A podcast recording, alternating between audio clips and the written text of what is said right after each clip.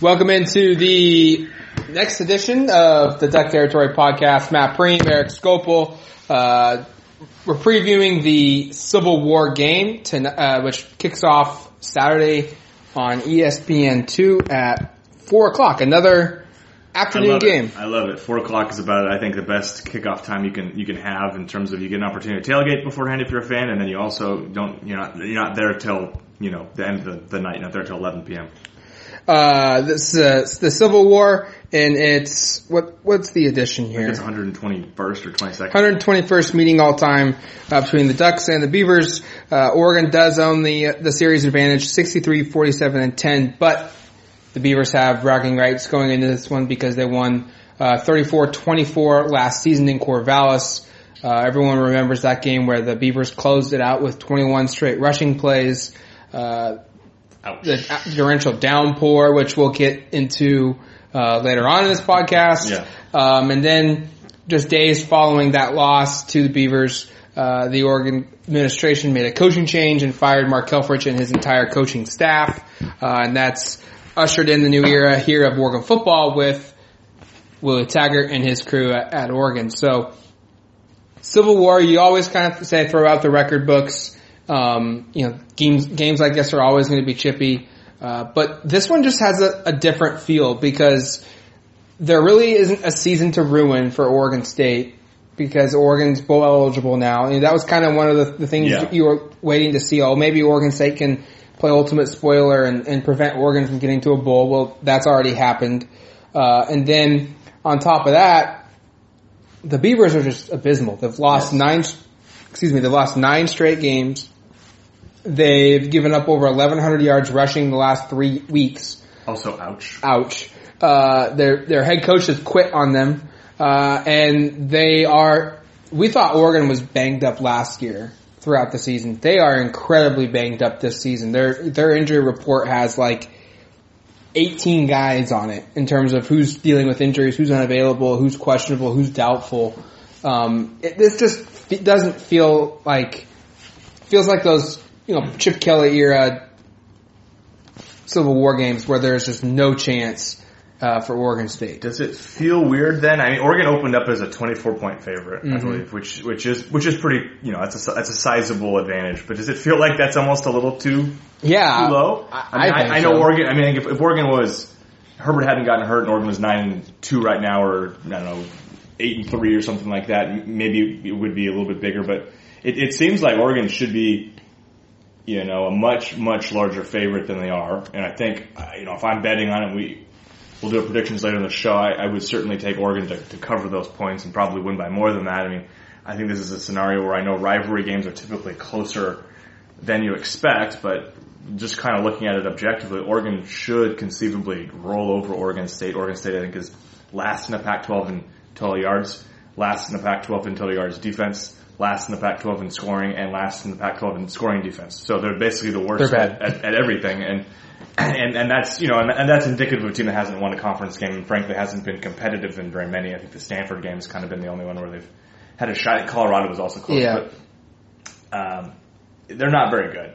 And Oregon, you know, has had their moments of, of not looking, you know, of looking equally bad that run, obviously without Herbert, but Herbert's back, and I think we saw against Arizona that this team with a healthy Justin Herbert is is still pretty dang tough, and you know, you expect him to look better than he looked last week against Arizona in his first start in six weeks, and uh, I think this could be a game where it's finished by the end of the second quarter. Yeah, you. I think typically you don't wonder what the mindset is of a team going into a rivalry game, going into senior day, going into the last regular season game of the year. Um, but we learned that last season, Yeah. Oregon was disinterested in playing that game. Um, I, I think, especially once the torrential downpour hit and the weather turned and got really nasty. Um, I don't feel like this team is overlooking the Beavers. I mean, talking with No, the players this week, so. you know, Royce Freeman talked about it. Uh, you know, we, we've seen coaches talk about it. We've we've heard from off- other offensive players, and then uh, we're recording this podcast on a Wednesday, and uh, we're walking away from interviews with the defensive players, and we get the same feeling of guys are you know locked in on on this win. I, I think last year's loss, and more importantly, the way it looked and the way that Oregon performed, Yeah. um, I think resonates more with the fact that than, than that they actually lost that game. I mean, obviously they were pissed that they lost and they weren't happy about it, but I think the way it happened and the way they were perceived following that loss kind of hurts them more than the actual loss itself. And so I think a lot of these guys are are wanting to to right the ship, if you will, and kind of change the narrative here a little bit. A number of the in-state players we spoke with this week, guys that are from the state who were probably hearing from both sides of the rivalry, said that they're tired of hearing from the Oregon State contingent about last year's game. They, they've heard enough about it. They want to go out and, and kind of shut them up. So I, I, don't think Oregon lacks motivation. I'm not sure last year they necessarily did, but I mean, it was kind of a season that they didn't have a whole lot to play for. They'd won eight straight in the rivalry. Rivalry. Um, you, you kind of wonder where their mindset was. I don't think this year you have anything to worry about in terms of their preparation. I think they're going to be pretty dialed in. Um, and there was also a couple interesting comments that I think we're going to get to. Well, I, I was just gonna say, I, I it doesn't just resonate with the in-state guys. I mean, Arrion Springs said that you know he's tired of hearing them talk, uh, and then he brought it, a reporter brought up to Arrion Springs, Oregon senior cornerback of Corey Hall's comments, and I'll read those off to you. Uh, Corey Hall said this earlier in the week. Uh, I remember seeing that our sideline was jumping around and we didn't have raincoats on, and then I saw the fancy duck raincoats on, he said, and I remember thinking, we're going to beat them. They're not prepared for these elements. And no, not necessarily, I think, derogatory comments, but kind of a shot Taking a shot, yeah. kind of a shot. And then Arrion Springs was asked about that, and he was like, "Man, you know," kind of brushed it off as you know, just trash talk. And it's like, and he said, "It's like the guy who's complaining about the other guy who gets all the girls." so we've had some volleys come Yeah. from OSU. We've had a couple volleys go from go back to Corvallis from Arrion Springs. Uh, today we were speaking with Taggart, tried to get Taggart to talk about it and see if he was playing game of, of volleying shots back and forth and He didn't buy into it. he didn't buy into it. And his response to the same question was, congratulations to Corey Hall and his wife on their newborn baby. It's, it's a great time to have it. Everyone's, you know, you're thankful. It's right around Thanksgiving. Um, deep down though, reading Taggart in the year that we've, we've covered him now, maybe I'm wrong. Um, I got this little impression that he's not going to talk, but he might pour on a couple extra touchdowns. Well, he did. He did say something like, "I don't think he'd heard the comment, or if he if he hadn't, he was playing coy." And he said, "Oh, he said what? Oh, he did now. Okay." And then he went into the thing. I I, I got a sense that he he was kind of like, "Oh, okay, that's Yeah, how you're gonna- you're gonna they're talk." they're gonna play it this way. They're one in ten. They're gonna play it this way. Okay, well maybe we'll have something to say about that on Saturday." Yeah, I I don't think he was willing to engage in a, Right. a, a, a volleying attack with a one in ten team. Right. Um, we're obviously just speculating on reads of, of a head coach. You know, maybe he truly said that. Well, I think I, he probably does hope the guy has. I mean, I, I yes, for his, his newborn child. yes, Yeah, I was not I was not implying he was lying on that one. Um, you'd hope not. um, but speaking with this team overall, Yeah. I just got the overall sense they're pretty locked in. Yeah. Um, and really the only person that Oregon truly, I mean, it, it's sad to say this, that truly needs to just really worry about is Ryan Nall. Yeah. A guy who, now to Oregon State's credit, absolutely destroyed Oregon last season. Last two seasons, actually, I ran the stats uh, yesterday. Uh, actually, I think we posted this morning in my by the numbers. Um, Ryan Nall has accumulated 15% of his career rushing yards, and he's actually Jeez. he's had quite a few um, in two games against Oregon. He had like 174 as a freshman. That was a kind of his coming out party, and then I think he had like 155 and and, uh, and four touchdowns last year. So he has absolutely blown up uh, the Oregon defense in consecutive seasons, and obviously, you know, you look at their offensive numbers, and they're and they're really really bad. Um, like Oregon, they dealt with a quarterback injury. Jake Luton started the season at quarterback. He actually sp- fractured his spine, which is a scary injury.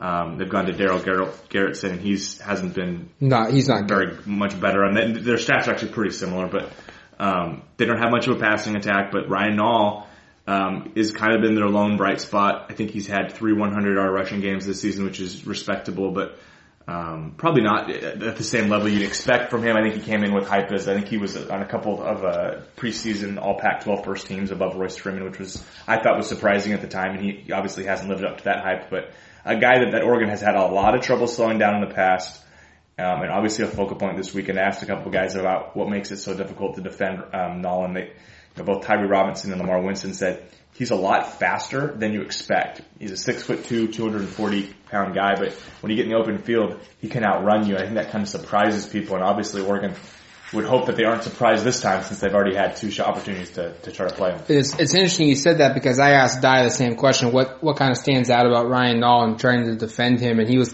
the complete opposite. Of he's incredibly physical and, yeah. and runs people over. And I mean, he, he mentioned he, he's agile and he can get around, but he's a guy that his bread and butter is to just run people over and, and, and be a very physical guy. And that kind of just gives you the Uh, the glimpse into just how talented this guy actually is because he can do both. Yeah. And he's the one guy, you know, within this Oregon State team that, you know, maybe he's good enough to put, put the entire program on his back and get 40 carries uh, and, and, grind out a win for Oregon State. I think, yeah, I think that would be if, if, you're Oregon State and you're trying to figure out how you can win this game. I think you you hope you can ride Ryan Nall. He has similar success as he's had the last two years against Oregon. He runs for 200 yards and four touchdowns, and and the Oregon State defense, which has been kind of asleep at the wheel now for the whole season, basically, um, is somehow able to create a bunch of turnovers or stop Oregon. Um, and that's kind of how they go about doing it, just a dominant running attack. Maybe it rains a lot again, so there's not a whole lot of passing, but he, he certainly is the, the most noteworthy player on probably the whole team. And another guy we should mention, another running back, Thomas Tyner, yeah. will be making his return trip to Autzen. Uh, has not played for Oregon since 2014 and not obviously played in Autzen since then either. Um, this is his first year with the Beavers. First too. year with the Beavers. Yeah, hurt his shoulder and took a year off, and then medically retired from Oregon, and then joined Oregon State over the summer. Um, not a huge part of the offense. He has like 250 yards rushing and a handful of touchdowns, but I'm sure. I, mean, think I'll, last week he had a touchdown and, and, had maybe a big, a little bit bigger. I think he had 60 yards rushing. Yeah. He's, he's, his numbers have been better in, in, the last four or five weeks, but I'll be interested to see how he's received at um, at Autzen on his first carry. Obviously, we know that uh, they they booed Darren Carrington, but uh, Tyner left on a little different circumstances. Is it going to be similar? Will it be? But either way, it'll be it'll be interesting to see a guy who you know when he entered uh, his career at Oregon had such high expectations. His time at Aloha, where he you know set all sorts of state rushing records, came in as a five star recruit. People thought he was going to be you know the next Michael James or superstar running back at Oregon. Oregon turns around, signs Royce Freeman the next year, and and and he kind of takes kind of the you know, the, takes the baton and ends up being kind of the star guy. And, and, I don't know if I think there are a lot of things going on, but Tyner ends up obviously not finishing his career at Oregon. So it'll be, be interesting to see kind of what that looks like on Saturday and how much of a role he might have in. in I don't think Oregon should should boo them, but I expect that they will because I didn't I think they should boo Carrington, and they yeah. did. So, and I don't know if you remember or not when he made that decision, Tyner to enroll into Oregon State and join the football program. He made I'm paraphrasing here. It was with, with an article with John Canzano. He basically implied this was he, where he he always kind of wanted to go. Mm-hmm. Um, I think that kind of hurt Oregon's fan base, right? And I wouldn't be surprised if he's because of that kind of a comment, not because he left, but because he said, he, you know, this is where I truly, really always wanted to be. Um, I think that's where the potential for a boom might happen. Um, hopefully not. I mean, the kid's a good kid. Yeah, I know. And the reason why he's not playing at Oregon is when you medically retire, the NCAA has a rule that states you can no longer play for that school no matter what happens. Even if you get a second opinion or a third or a fourth opinion that clears you, uh, and the U of O signs off on it, you, you can't play there just because of you've medically retired. You're forced to go and play somewhere else. And so that's kind of, you know, Maybe he was always going to go to Oregon State. Maybe we don't know that, but he, you know, playing at Oregon was not even an option on the table for for Thomas Tyner. Yeah. So that that'll be, I, I, guess, kind of a, an ancillary storyline to follow. Like I said, unlikely he plays a huge role in the outcome. We could be wrong. Maybe they'll be like, hey, he's hungry. He wants right. to get back at Oregon and, and feed him the rock more. But I think his career or his, his, his season high in carries is nine, so he hasn't been a guy who's been a huge part of their offense. But he's he's certainly kind of you know a guy who he'll be in the, he'll make an appearance, and I'm sure he'll be a part of the offense, but probably not a huge part. And then uh, let, let's let's shift over to some coaching rumors, and we're not even talking about Taggart. uh, the defensive coordinator, Jim Leavitt. Right. Um, there were some reports out this week, and then there were also some reports out uh, last week. And we'll start first with two weeks ago. Um, there was a report out by Brett McMurphy, former ESPN. I think he now works for FanRag.com, uh, where he stated that Leavitt and Kansas State had an agreement, a verbal agreement for Leavitt to become the head coach in waiting uh, at Kansas State under uh, Snyder. But then Snyder nixed that because he wants his son to become the head coach when he's done coaching. Uh, and then this week, uh, Snyder confirmed to uh, the Wichita Eagle on a press conference that he had offered Leavitt a job, but it was a linebacker's position because they didn't have a coordinator job available uh, for Leavitt back in March. So that means three or four months after Taggart had hired Leavitt at Oregon as defensive coordinator, where he made over a million dollars a year, Kansas State offered him a position coach, which is a place he co- he got started at. It's, Yeah. it's uh, He's got history there. yeah, he's got a lot of history there. Snyder gave him his first job, I think. Um, do you expect Leavitt to be at Oregon next season? You know, that's an interesting question. Um, He he himself came out today and Said said, he- he, he'd to wants to be a head coach He again.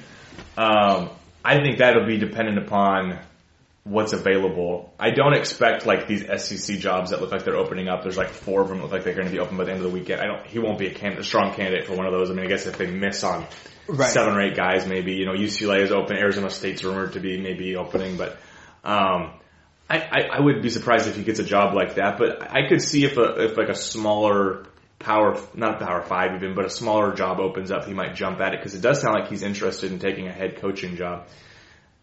I would be surprised if he take a lateral move though and, and be a coordinator somewhere else or a position coach somewhere else. I think he sees what he's got in Eugene is, is, is fairly special. They've got a lot to build around. They've got, you know, a lot of good young talent, but I found the, yeah, I want to be a head coach. Not, and he could have easily said, no, I'm comfortable. I just want to be a coordinator. That would have been a very easy answer to give. And he said, no, I, I I think we all want to be the best. We all want to be, a, Right. you know, everybody wants to be a head coach. I thought that was an interesting comment. So yeah, I would, I think that's something to be aware of. Obviously we know that Taggart's been linked to other jobs and, you know, Jim Leavitt probably has had uh, near as big of an impact in kind of turning the program around in terms of that defense and, and kind of, you know, you look at just the stats are humongous swing from what they were the last two years to what they are this year and it would be a humongous loss if he were to, to go somewhere else. But I, I would I would be probably fairly cautiously optimistic that that doesn't happen right away unless a job opens up that he's you know got an eye on and, and is able to take. But I I think you can be fairly confident that'll be in Eugene next year. And I, I would agree. I, I think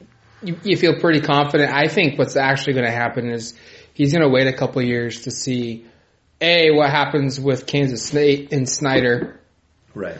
if that opens up and um, if he can maybe potentially you know move in just right away as the head coach, doesn't have to go there as a D coordinator, waiting and, and Yeah. you know head coach and waiting type title.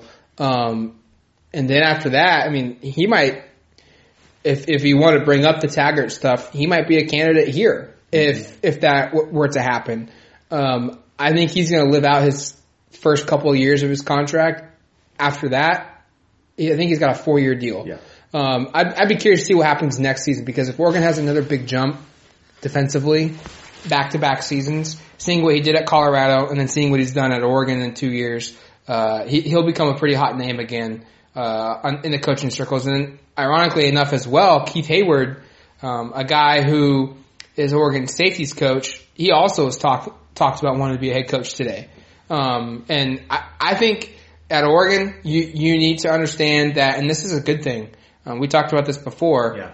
Um, you need to be prepared for Taggart to be linked to a lot of jobs because he's a hot commodity, and and that tells you that he's doing a good job. And I think Oregon's staff is going to be consistently linked uh, either to jobs higher up the board for like a Heyward to D coordinator, um, or for like a Cristobal, Arroyo, or a Leavitt to gonna a head coach. Both both of those offensive coordinators, Cristobal obviously has head coaching experience, and Arroyo does not. But both of those, I believe there was a, a story kind of ranking which Pac-12 assistants um, could for, could be considered for head coaching jobs, and I believe Arroyo, Leavitt, and Cristobal are on all on that list. And That was done by Football Scoop. football scoop, yeah. And and I, I think that you wouldn't be surprised if in three years none of those guys are are at Oregon. Absolutely. Because they're gonna if they do a good enough job, they're gonna have opportunities to take other jobs. I look at Arroyo as a younger guy who might be attractive, he doesn't have any head coaching experience and sometimes that's more attractive than a guy that has kind of a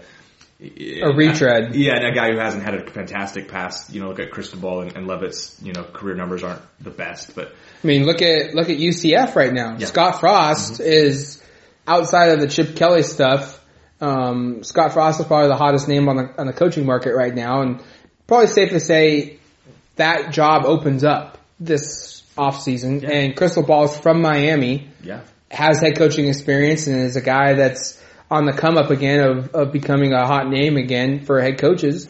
That makes a lot of sense in so many different there reasons. are so many or- coaches with Oregon ties that are in. There's all these little- UCF's just going to be the, rec- the minor these- leagues. There's just all these little dominoes going around here. Oh, this person with an Oregon tie could make an Oregon assistant or Oregon head coach go to this school or that school. Right. So I mean, wherever Chip Kelly or Scott Frost ends up going could end up opening the door for an Oregon assistant or head coach to take a job somewhere else. So this will certainly be an exciting off season and maybe even get before the season is completely done, we'll start hearing some, some rumblings, but certainly Oregon, uh, the staff, I think if you were to take a bet, I would be surprised if it's completely intact this time next year. I, I mean, I just think that there's probably going to be some turnover and, and whether that's a guy taking a head coaching job or another assistant coaching job somewhere else, it just feels like when you have a staff with this many high caliber guys, high Someone caliber else guys, wants what some- you have. somebody else wants what you have, and there'll be some moves made probably.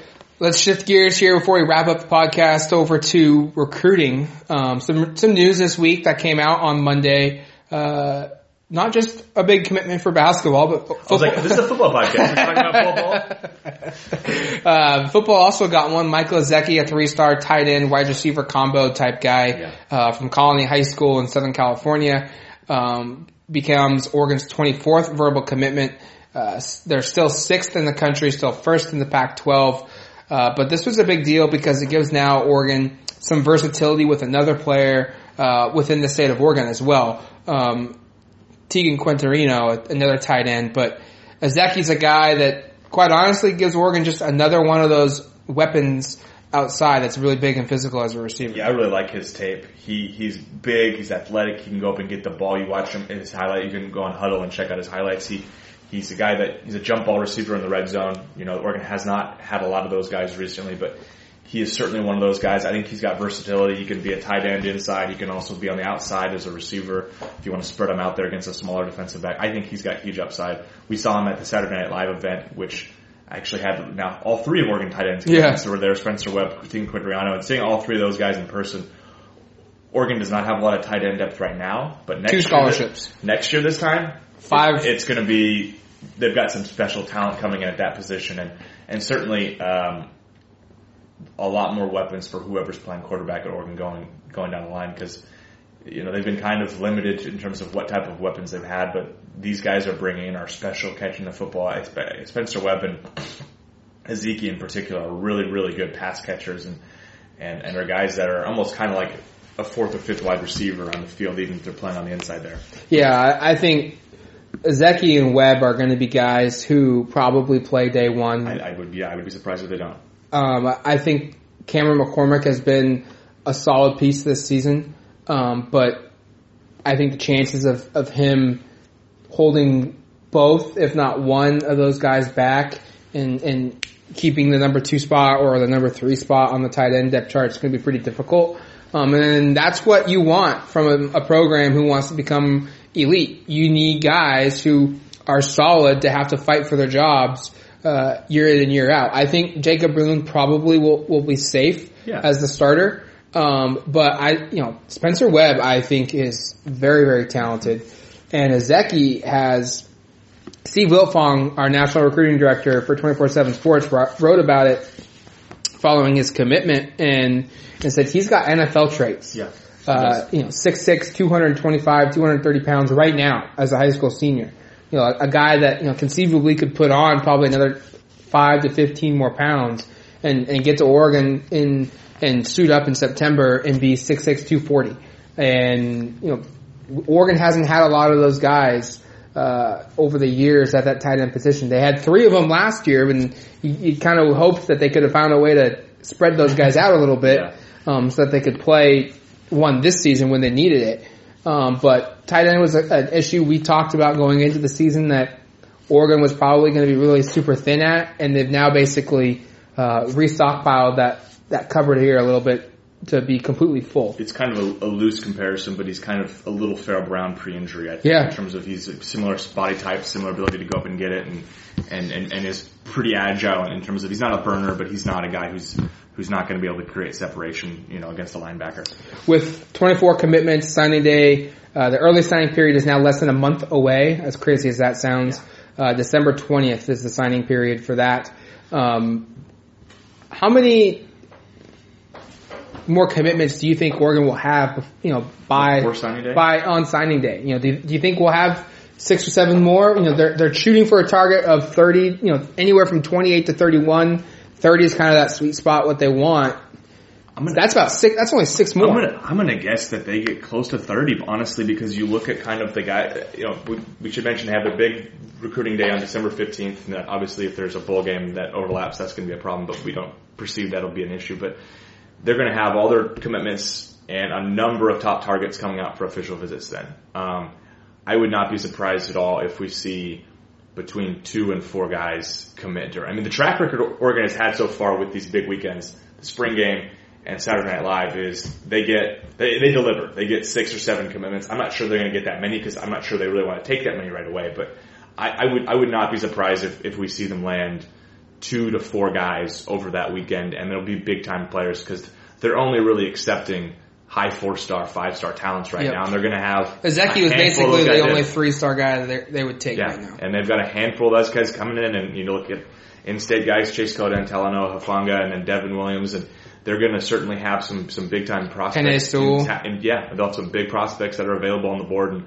I would not be surprised if they sign a class of 27, 28 um, on December 20th if, if everything kind of goes right and, and you know everything plays out the way we expect it to. You know, five star Jalen Hall is going to be on campus this weekend for the Civil War, uh, a, receiver. Um, you look at him and it's like, you know, they, they need two more guys at receiver, m- maybe one. Um, if a couple other surprises happen at other positions, they'll they'll take one because they've already got four committed Right. at the receiver position. But um, there's going to be a there's probably a scenario out there right now where one of Chase Cota, who's a four star legacy recruit, five stars Devin Williams and Jalen Hall, one of those guys probably doesn't get into Oregon. There's, there's a legit scenario happening. They they push away a, a, a top 100 recruit. Yeah, because they don't have the room for it. Um, and you, the other thing I want to talk about this real quick is the ramifications of the early signing period is kind of causing the normal period, which was February, the first Wednesday in February, to be super down in terms of boring. in terms of excitement because all of January you get new names that randomly pop up and all of a sudden Oregon's found a way to get a you know connection with this guy from Texas and they bring him in for an official visit or or they've got eight new targets and three of them come in for officials and Yeah. you, you, you get two of them.